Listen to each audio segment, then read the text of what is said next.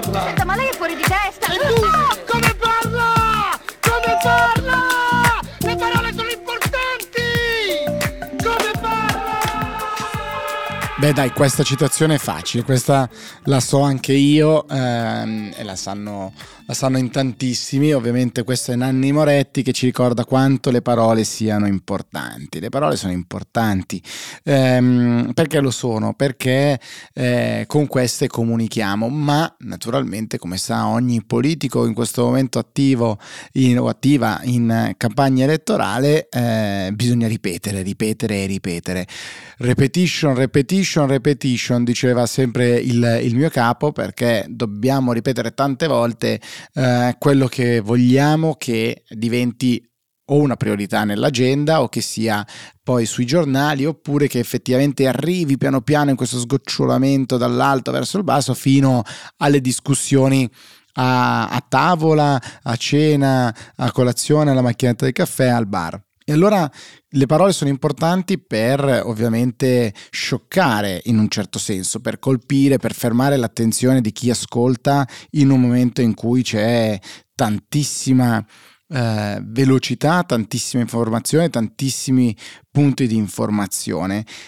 Però dall'altra parte c'è anche un rischio a volte di usarle in maniera fin troppo iperbolica, diciamo così. Sono forse un po' iperboliche le parole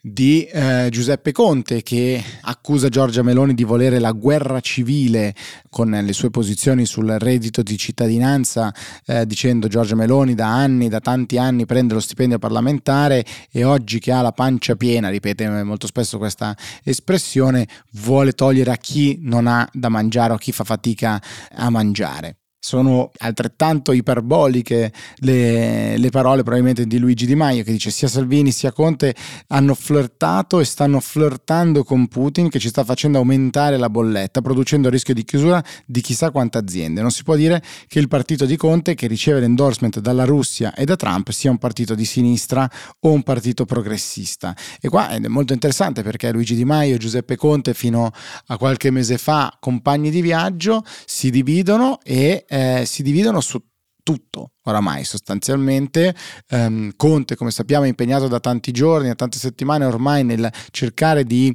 rosicchiare quanto più possibile spazio al Partito Democratico, quindi presentarsi alternativo alle destre, molto alternativo a Giorgia Meloni, alternativo per una vera sinistra e quindi alternativo al PD non sufficientemente di sinistra. Lo fa, lo fa più volte e quindi oggi arriva l'attacco di Luigi Di Maio che dice eh, non sei né progressista né tantomeno di, di sinistra. Le parole però sono importanti anche eh, per un leader che deve guidare, che deve spingere, che deve, un leader o una leader naturalmente, che deve portare avanti un'idea. In questo momento i nostri eh, candidati, leader dei, dei diversi eh, movimenti, liste, partite, coalizioni eh, sono là fuori come dei veri eh, venditori e venditrici eh, cercando di raccogliere quanti più clienti, diciamo così, quindi compratori eh, che siamo noi con il, nostro, con il nostro voto. Qualcuno punta su eh, poca mirata comunicazione, qualcuno punta a parlare di più alla pancia, qualcuno punta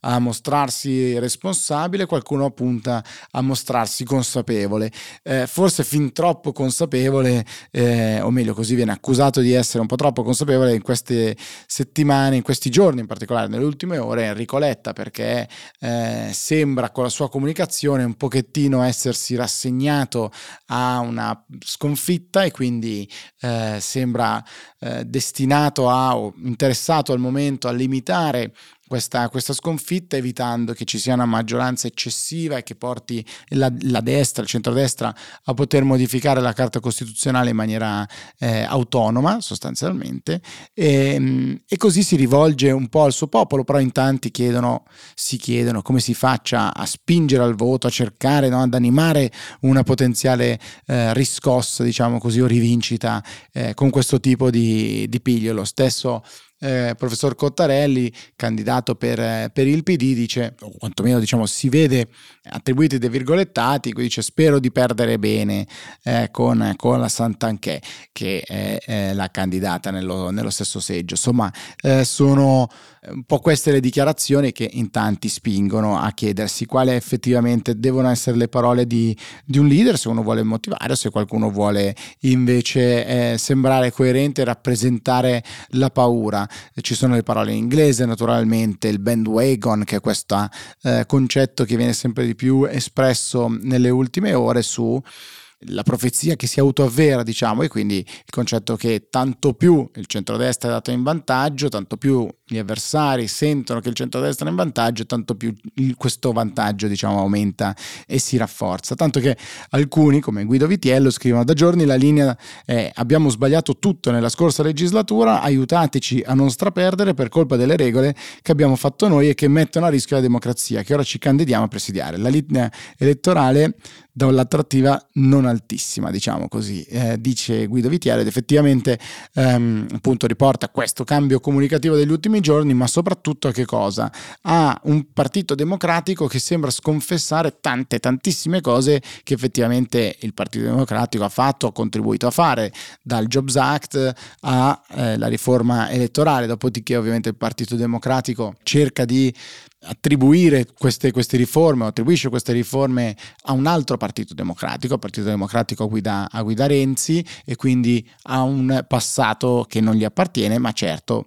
difficile e in tanti commentatori sottolineano come questo sia poi complicato per i militanti, per i simpatizzanti, chi semplicemente intende votare magari Partito Democratico per in un certo senso giustificare, diciamo così, una scelta, supportare quella scelta se bisogna disconoscere anche le cose che sono state fatte nel passato. Le parole poi ovviamente servono anche per provare a spiegare i concetti più complicati, complessi e cercare di così farci sentire parte tutti quanti. Ricordate eh, le parole sempre di Mario Draghi al meeting di Rimini quando aveva detto che i giovani che lo ascoltavano in platea avevano davanti a loro delle sfide globali eh, enormi, gigantesche, un po' spaventose. Ecco, eh, è molto vero se si pensa al cambiamento climatico, l'inclusione, queste battaglie valoriali che sono eh, sempre di più davanti a noi, nel presente e nel futuro, che sono il modo in cui i giovani si approcciano alla politica.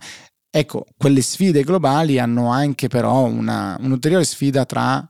il mio personale attivismo, il mio ruolo, il mio contributo eh, contro la complessità e la globalità della portata. Ci sono stati nelle ultime, eh, nelle ultime ore, negli ultimi giorni, alcuni appelli, ad esempio, di premi Nobel che ci danno qualche suggerimento su come noi possiamo contribuire al risparmio eh, dell'energia e ovviamente è arrivato fra gli altri il consiglio che credo di aver visto tra i primi mesi fa oramai anche nel suo libro da Dario Bressanini che dice che si può continuare a cucinare la pasta una volta raggiunta una determinata temperatura semplicemente chiudendo il coperchio e spegnendo il, il, il fuoco o semplicemente limitandolo estremamente. Ecco c'è chi attacca su Twitter dicendo vedo troppa gente convinta che per uscire dalla crisi basta cuocere i maccheroni col coperchio. Mm, e, e, chi risponde che è Daniele Capezzone che è ex parlamentare come sappiamo penna firma della verità opinionista su, su diversi canali sicuramente in mente molto fine e sagace e dice anche la lavatrice a pieno carico è decisiva mi raccomando è ovvio che, come dire, ci sta la battuta, ci sta l'ironia. Non credo che nessuno, a partire da un premio Nobel per la fisica, pensi di poter eh, risolvere il problema del consumo eh, energetico, della crisi energetica che viviamo eh, spegnendo il fuoco sotto la pasta anzitempo, ma eh, il, il, contributo del, del, comportamento dell'individuo rispetto a chiaramente una situazione che non può che essere sciolta da eh, radicali, eh, probabilmente insomma, importanti scelte politiche. Le parole però possono anche essere approssimative, possono essere parole usate solo come slogan. È un po' l'accusa che lancia Dario Franceschini, che sappiamo è uno degli esponenti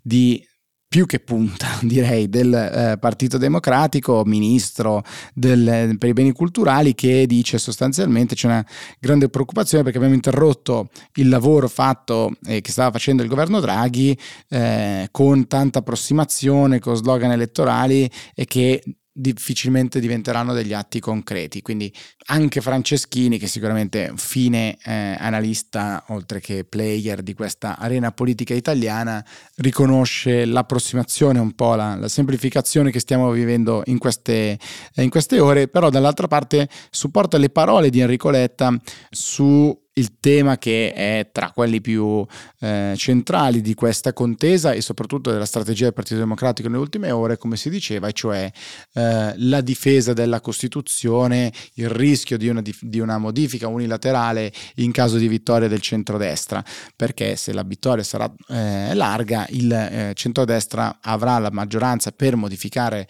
la Costituzione e non avere il rischio di un quesito ehm, referendario successivo e quindi quindi come andare in autonomia. Ecco, questo arriva perché? Arriva perché ieri eh, Giorgia Meloni a porta a porta, come sappiamo la terza Camera dello Stato, dice sostanzialmente di aver chiara nella propria mente la necessità per il Paese di una riforma istituzionale nel senso, nel solco del semipresidenzialismo francese, dice non sono disposto a farmi in, impantanare eh, da nessuno, lo voglio fare, lo faremo, ma lo dobbiamo fare con il contributo di quante più forze possibili, sono disposta anche a una bicamerale se necessario. Ecco, e qui c'è quel concetto di repetition dal quale siamo partiti, se si vuole far passare invece il concetto che siamo affidabili, che siamo pronti, come dice la campagna elettorale di Giorgia Meloni, che siamo responsabili, che non siamo pericolosi come veniamo dipinti, allora anche una bicamerale può avere senso. La bicamerale, che come sappiamo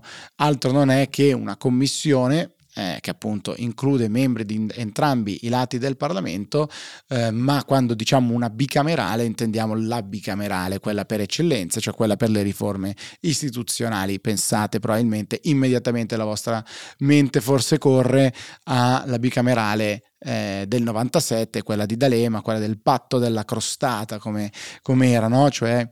almeno così narra la leggenda, che l'accordo si sarebbe trovato per farla appunto a casa di Gianni Letta e la moglie che aveva preparato una, una torta, una crostata. Ma insomma il, il concetto qual è? Mettere insieme eh, non solo forze politiche diverse, trasversali, ma entrambi i rami del Parlamento, Camera e Senato, metterli insieme per includere quante più sensibilità, teste, pensieri politici e produrre un contenuto che sia il più inclusivo possibile. Questo è un gesto sicuramente una dichiarazione di, di eh, Giorgia Meloni tesa a ribadire quello che eh, continua a eh, cercare di centrare come proprio, proprio, messaggio in campagna elettorale, cioè quello di un non pericolo, di una non eh, volontà univoca in risposta agli attacchi invece del Partito Democratico che battono su questa, su questa direzione. E su questo c'è eh, appunto la risposta di Enrico Letta che dice felici, come dire, aperti alla discussione naturalmente se eh, dovesse esserci questa proposta effettiva di una commissione bilaterale, ma dall'altra parte rimaniamo contro il presidenzialismo, dice non perché lo consideriamo un pericolo per la democrazia, ma perché per un paese come il nostro sarebbe una scelta profondamente superficiale e sbagliata, perché affidare tutti i poteri a uno o a una è un modo di far finta di risolvere i problemi. Ci opporremo a una scelta del genere. Quindi in questo caso Letta sceglie di non andare troppo nel, nel concreto del perché questo sistema eh, non, non, funzionerebbe e rimane, rimane fermo su una, su una, posizione. Certo che quello delle riforme istituzionali è un, un ambito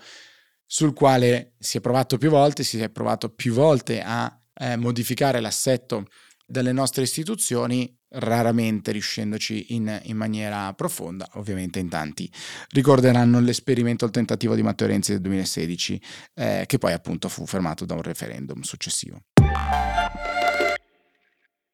Chiudiamo con una chicca, eh, diciamo così, eh, non ci sono parole, non aveva più parole, sicuramente Nick Kyrgios, il tennista, eh, che ha perso una, una, partita di tennis e ha sfasciato due o tre racchette immediatamente una dopo l'altra. Mi affascina sempre molto la velocità con cui queste racchette si piegano in due, ma Vital Bazzolini dice scene che non vedremo il 26 di settembre, perché da noi alle elezioni vincono sempre tutti, in un modo o nell'altro, chissà com'è. Eh, effettivamente è così, preparatevi perché dalla 25 di settembre già la notte in poi, naturalmente in tanti diranno una vittoria, un buon risultato, il risultato che ci si poteva aspettare, sicuramente una non sconfitta e quant'altro. Nick Kyrgios invece le parole aveva finite. Noi ci vediamo domani, ciao!